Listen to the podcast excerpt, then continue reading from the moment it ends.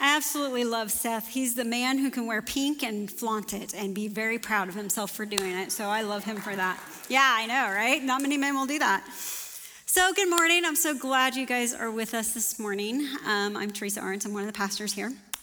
So I have a question for you just to kind of jumpstart us. Have you ever noticed in the Bible that there's words that don't quite make logical sense? Like they're words that we use in everyday conversation, but when you read them in the Bible, it's almost like there's something entirely different about them. For example, the word dead. So dead to us means dead, right? It's no more breath, no more life, you're just dead. But the Bible says that the dead will live. A little confusing. Um, Jesus says, I have come to bring you life. And Jesus is saying this to people who are in fact already quite alive. A little more confusing. He also tell, gathers his disciples around him and he says, hey guys, I want you to know that the first will be last and the last will be first. I seriously have this picture in my mind of the disciples just kind of gathering around him, looking at each other, cocking their head to the side and saying something like, you keep using these words. I don't think they mean what you think they mean. But do you, one of the ones that, that gets me the most is the word blessed, right? So we use this word all the time. And we usually use it in the context of we're lucky to have something. I'm blessed to have this job or my kids or this, they're in this school or their grades. I mean, all these things that we use this for. But again, the Bible uses the word blessed in a very different context. See, the Bible actually says, and these are Jesus's words, blessed is the one who perseveres under trial. Blessed are those who are persecuted. Blessed are those who mourn. I don't know about you, but how often do we really use the word blessed in that context in our everyday conversation? Not very much, right? My husband and I were part of a, well, we started to be a part of this adoption support group years ago. And we show up and there's about six or seven other couples and it was our first time meeting together. So we go round table and every couple was sharing a little quick version of their adoption story and some of the struggles and difficulties that they were having. And everyone shared, including us, a little bit of the struggles, except for the last gal. So we get to the last gal and she just like had this big sigh of, wow, I just feel so blessed because I don't have any of those. I mean, I'm so blessed because my adopted children made such an easy transition. I am so blessed that God gave me children that don't have any of those disorders. I'm so blessed that my kids bonded with me right away. I literally wanted to reach across the table and strangle her because I wanted to say, you keep using that word. I don't think that word means what you think it means. Because if she's saying that her life is blessed because she had it so easy, does that make me cursed because mine wasn't? No. But see, it's it's misinterpretations and misunderstandings like this that make smart people believe dumb things like God won't give us more than we can handle. It's something that we're told frequently. But that's not true. In fact, nowhere in the Bible does it say those words. The only thing close to it is First Corinthians ten thirteen, where it says this, and God is faithful. He will not let you be tempted beyond what you can bear. But temptation is not the same thing as trials and suffering. What we're talking about today are life circumstances that take our breath away, that cause anxiety and sorrow and panic and despair. Like a man who lost his wife and child in a car accident because someone decided to drive while intoxicated. Or a young girl whose innocence was taken too young because unfortunately there's evil in the world. Or someone who is crushed under the weight of anxiety and mental disorders, or a parent whose son died of an overdose, or infertility, or crumbling marriages, or crumbling relationships, finances, all of these things.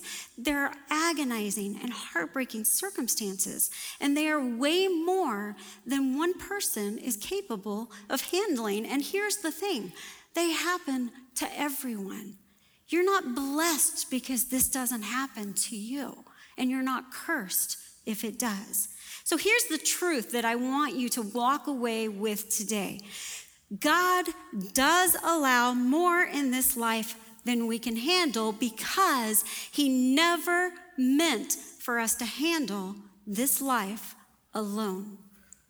The Apostle Paul writes tons about unbearable situations that he went through. In Second Corinthians one, eight through nine, he wrote this. We think you ought to know, dear brothers and sisters, about the trouble we went through in the province of Asia.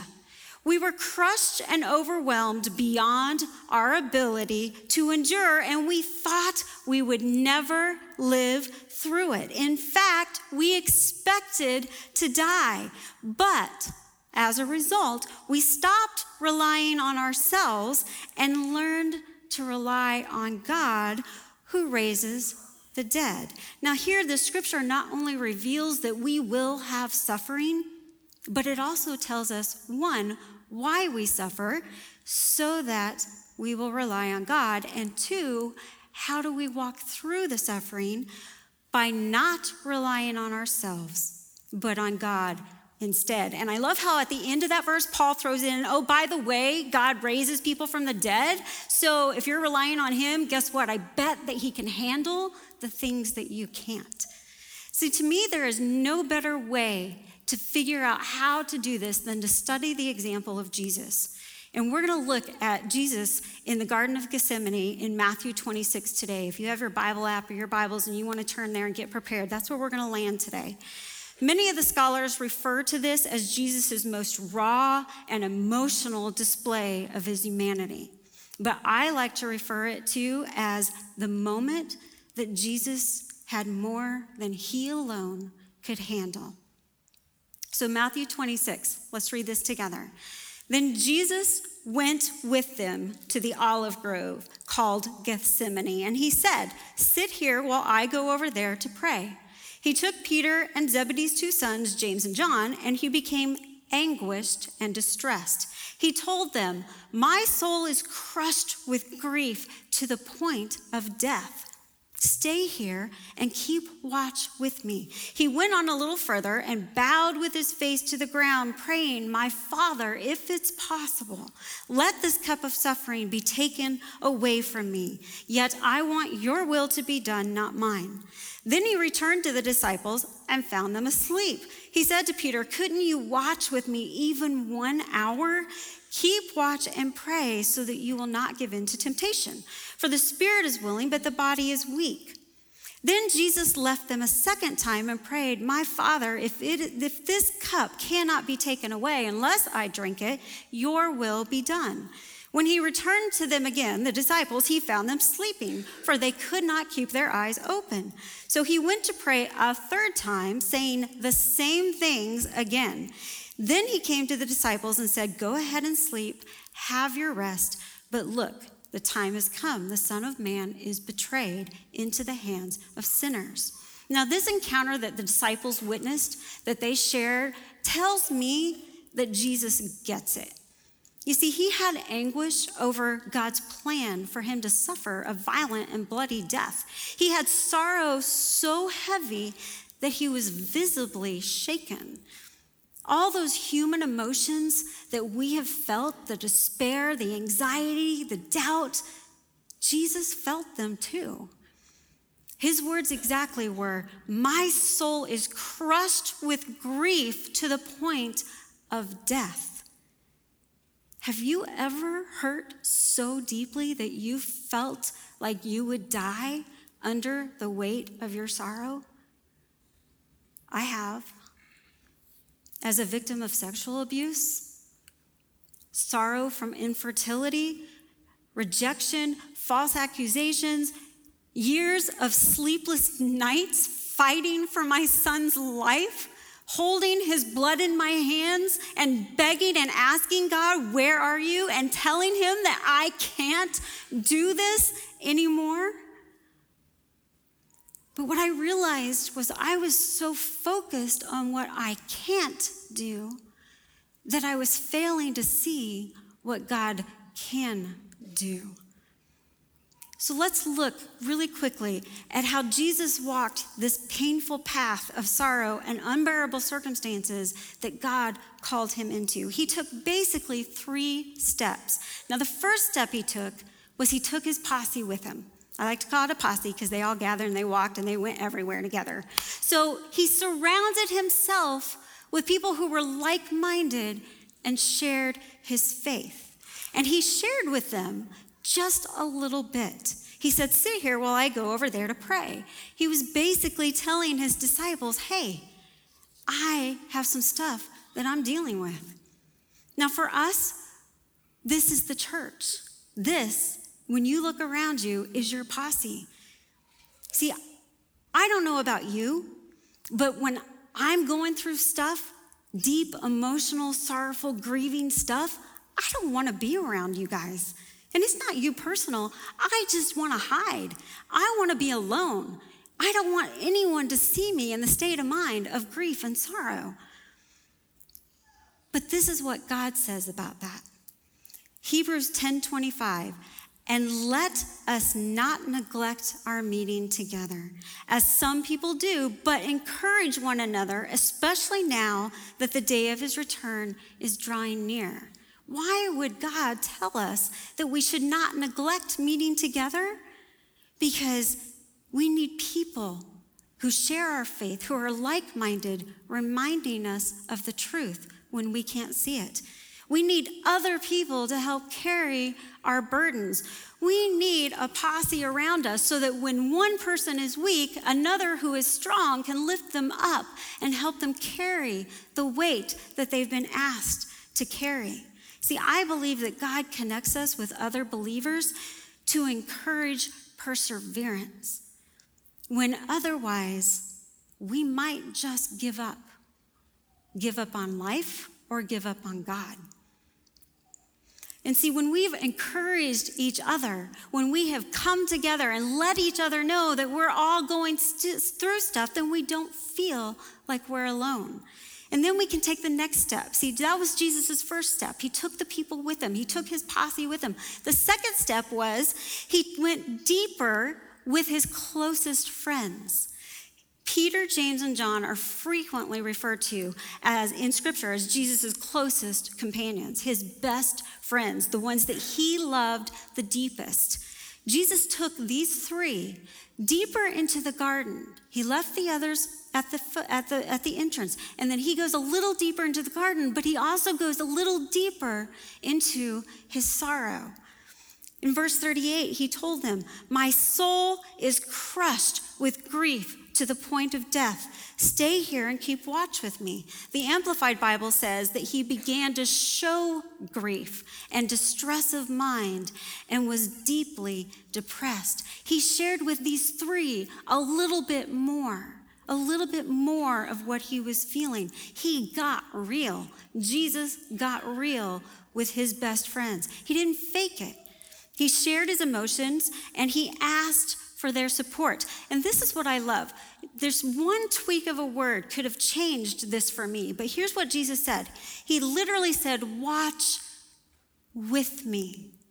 He didn't say watch and pray for me. He said, keep watch and pray with me. Don't you think sometimes that we ask people to pray for us, and then we put ourselves in a position where we are relying on somebody else's faith or somebody else's ability to talk and hear to God?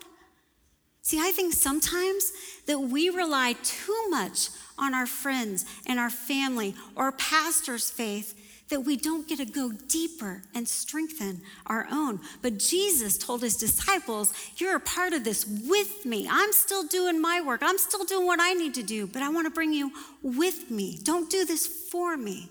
Do it with me. I think it's a dangerous place for our faith when we are facing more than we can handle if we leave it in somebody else's hands. And here's why. Jesus knew that sometimes our friends, even in their best intentions, out of deep desire and love and support, they try to rescue us from our pain that God has specifically called us to walk into. You see, Jesus experienced this earlier before the garden experience. In Mark chapter eight, it talks about this specific thing happening to Jesus. He gathered his disciples and he's telling them, then Jesus began to tell them that the Son of Man must suffer many terrible things and be rejected by the elders, the leading priests, and the teachers of the religious law. He would be killed, but three, late, three days later, he would rise from the dead. As he talked about this openly with his disciples, Peter took him aside and began to represent reprimand Jesus for saying such things. Jesus turned around and he looked at the, the response on his disciples' faces, and then he looked at Peter and he reprimanded Peter. "Get away from me, Satan," he said. "You are seeing things merely from a point, a man's point of view, not from God's point of view." See, Jesus told Peter to get away from me, Satan, because Peter wanted to stop what God needed to happen in Jesus' life. And so often our friends with good intentions want to take that pain and they want to take it away. But what God sees, what God knows, is it's that pain, it's that sorrow that actually brings us into a deeper relationship with God. So there's, there's three times that Jesus experienced, as he was in the garden, a disappointment with his friends. He goes back, and three times he found them sleeping. "Couldn't you even watch with me for one hour?" See, here's what Jesus taught me in this. Jesus asked his friends for support, but not answers. He said, "Come with me, but don't do this for me." He knew and expected their limitations as humans.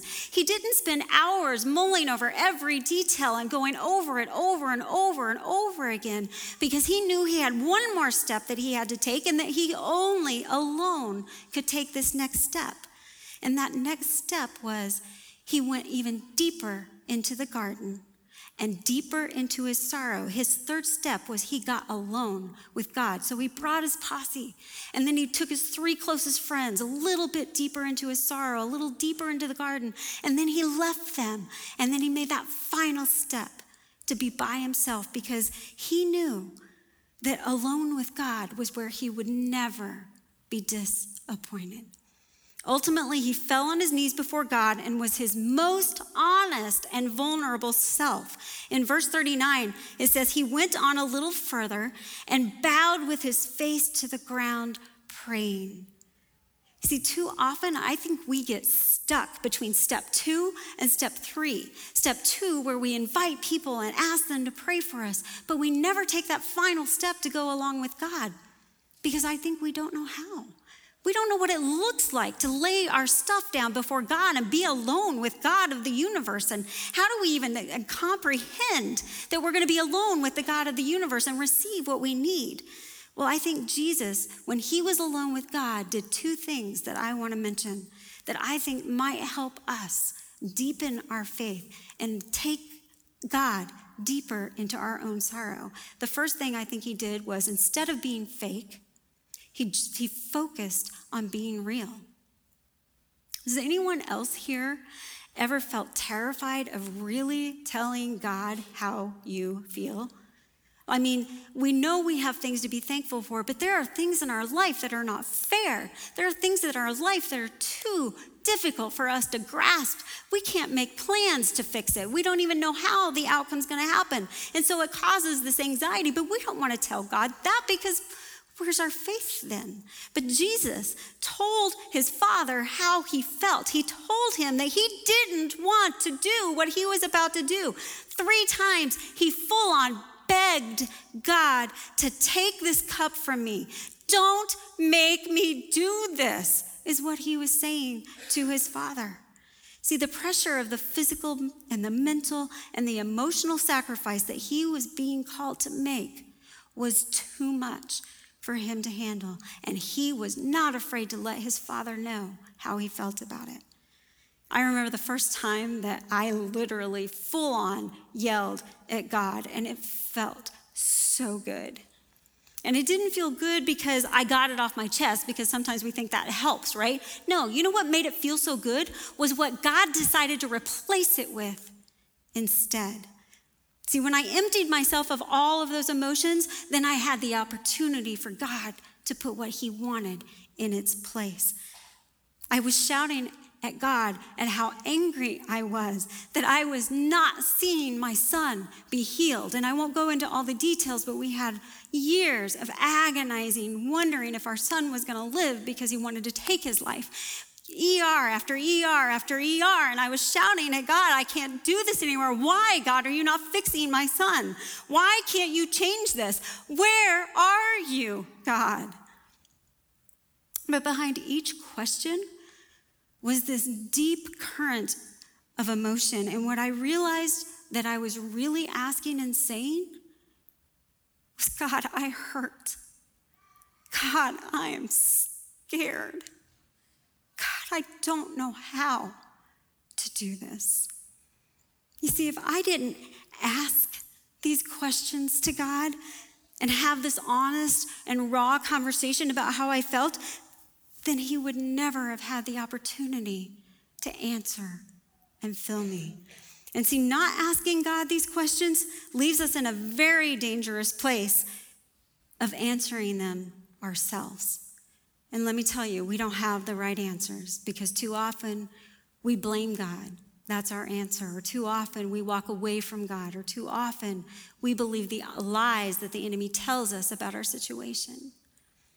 The only place where you're going to find the right answers of how to handle what God has given you is at the foot of the Father and alone in his presence. Only God has peace to cover our fears. Only God has the faith to fill us, to fill our doubt. And only God has the truth that can replace the lies that we so often get wrapped up in. Why do I believe God is the only answer? Because in John sixteen thirty-three, it says, "In this world you will have trouble, but take heart, I have overcome the world."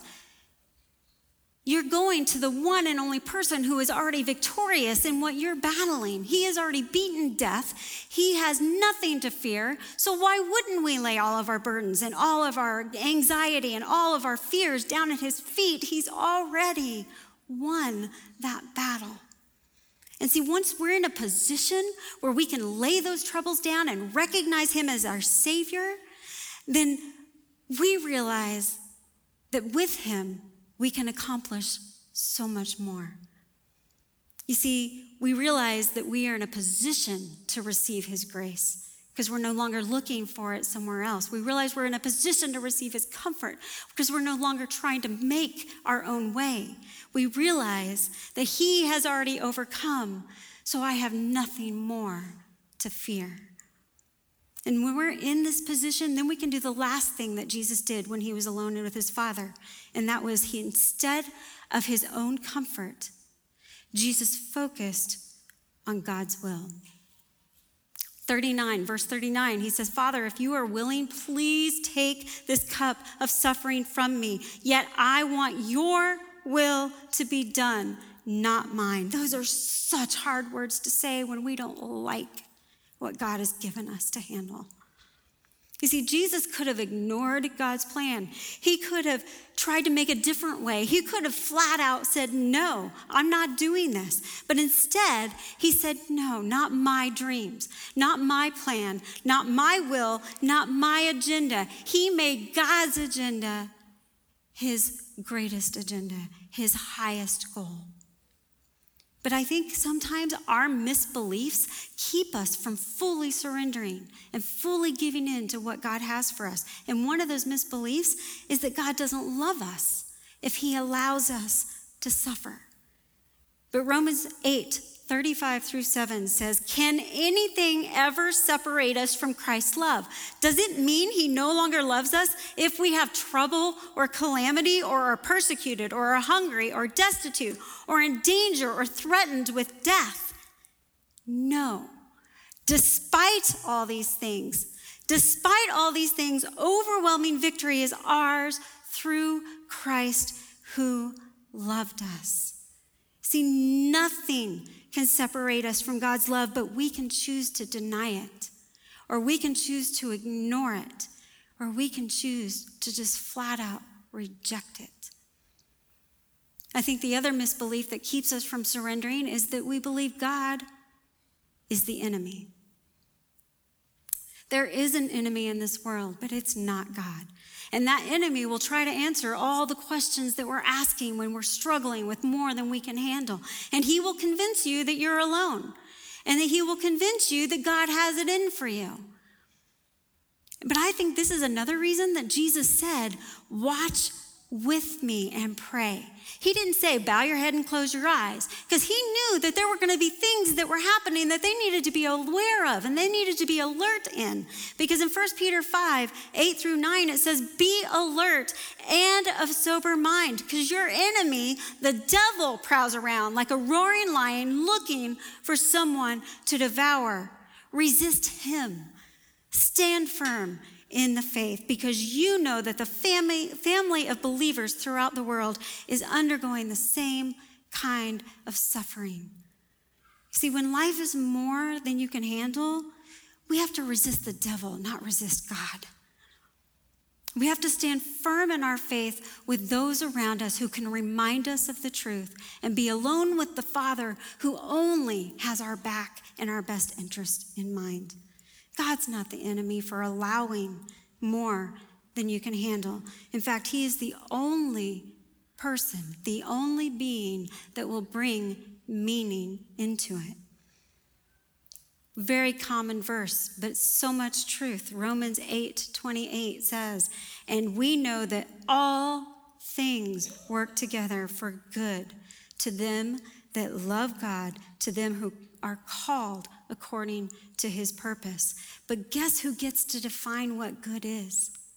We have to surrender to what God's good in your circumstances is, not to our own, not to what we think it should be good, not to the purpose we want to bring to it, but what God says is good and what purpose he wants to bring to it.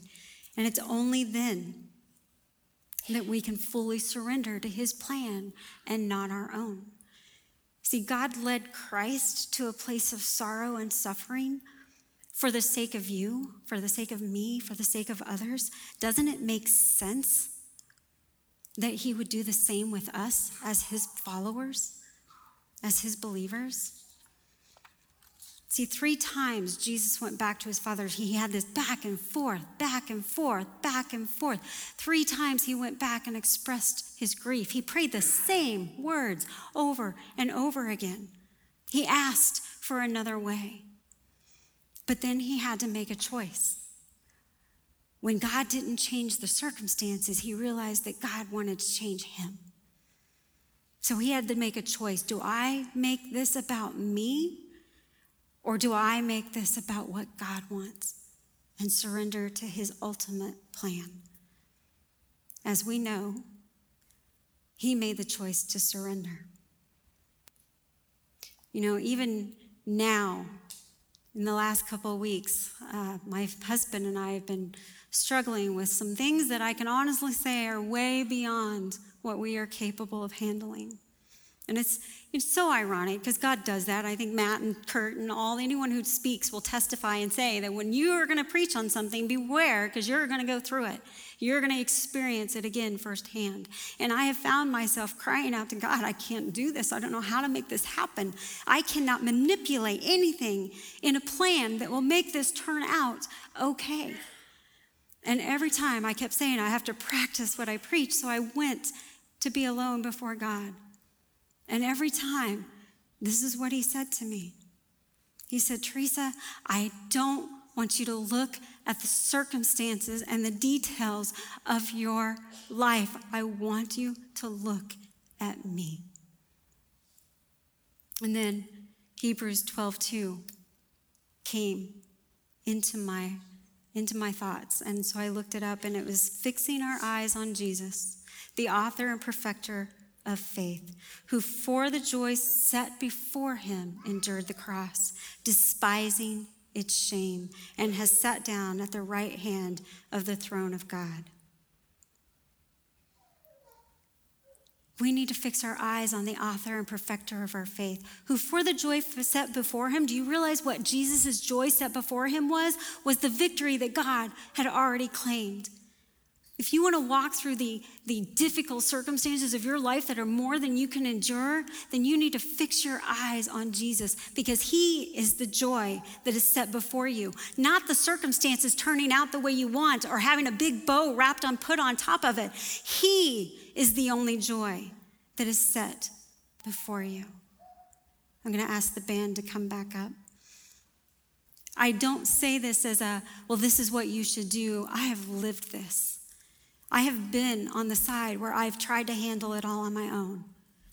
And I've been on the side where I have let God and surrendered to what his will and what his plan is.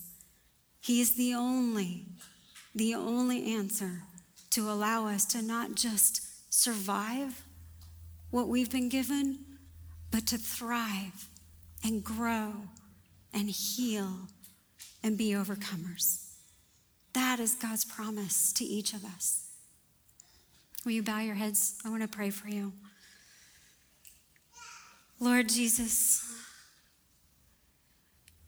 I think we all have been at a place, maybe mo- some of us are right now, at a place where we are walking a path that is way more than we can take on and endure and handle. And Lord, we need to come to a place where we either need to tell you that we're not going to do it, or that we're going to surrender to what you have and trust and believe that you will bring purpose and meaning and victory within it. With your eyes closed and heads bowed, and maybe you're here today and you're thinking, okay, if suffering for Christ, if this is what God is calling me into, why would I ever want to make a decision to follow him? Because you know what? There is suffering in this world regardless of whether you know Christ or not. But I can guarantee there's only one place where you're going to find the ability to endure it and grow in it and have something good brought out of it. So if that's you today and you've never accepted Christ and you're facing circumstances in your life that are beyond your control, I invite you to pray this prayer with me.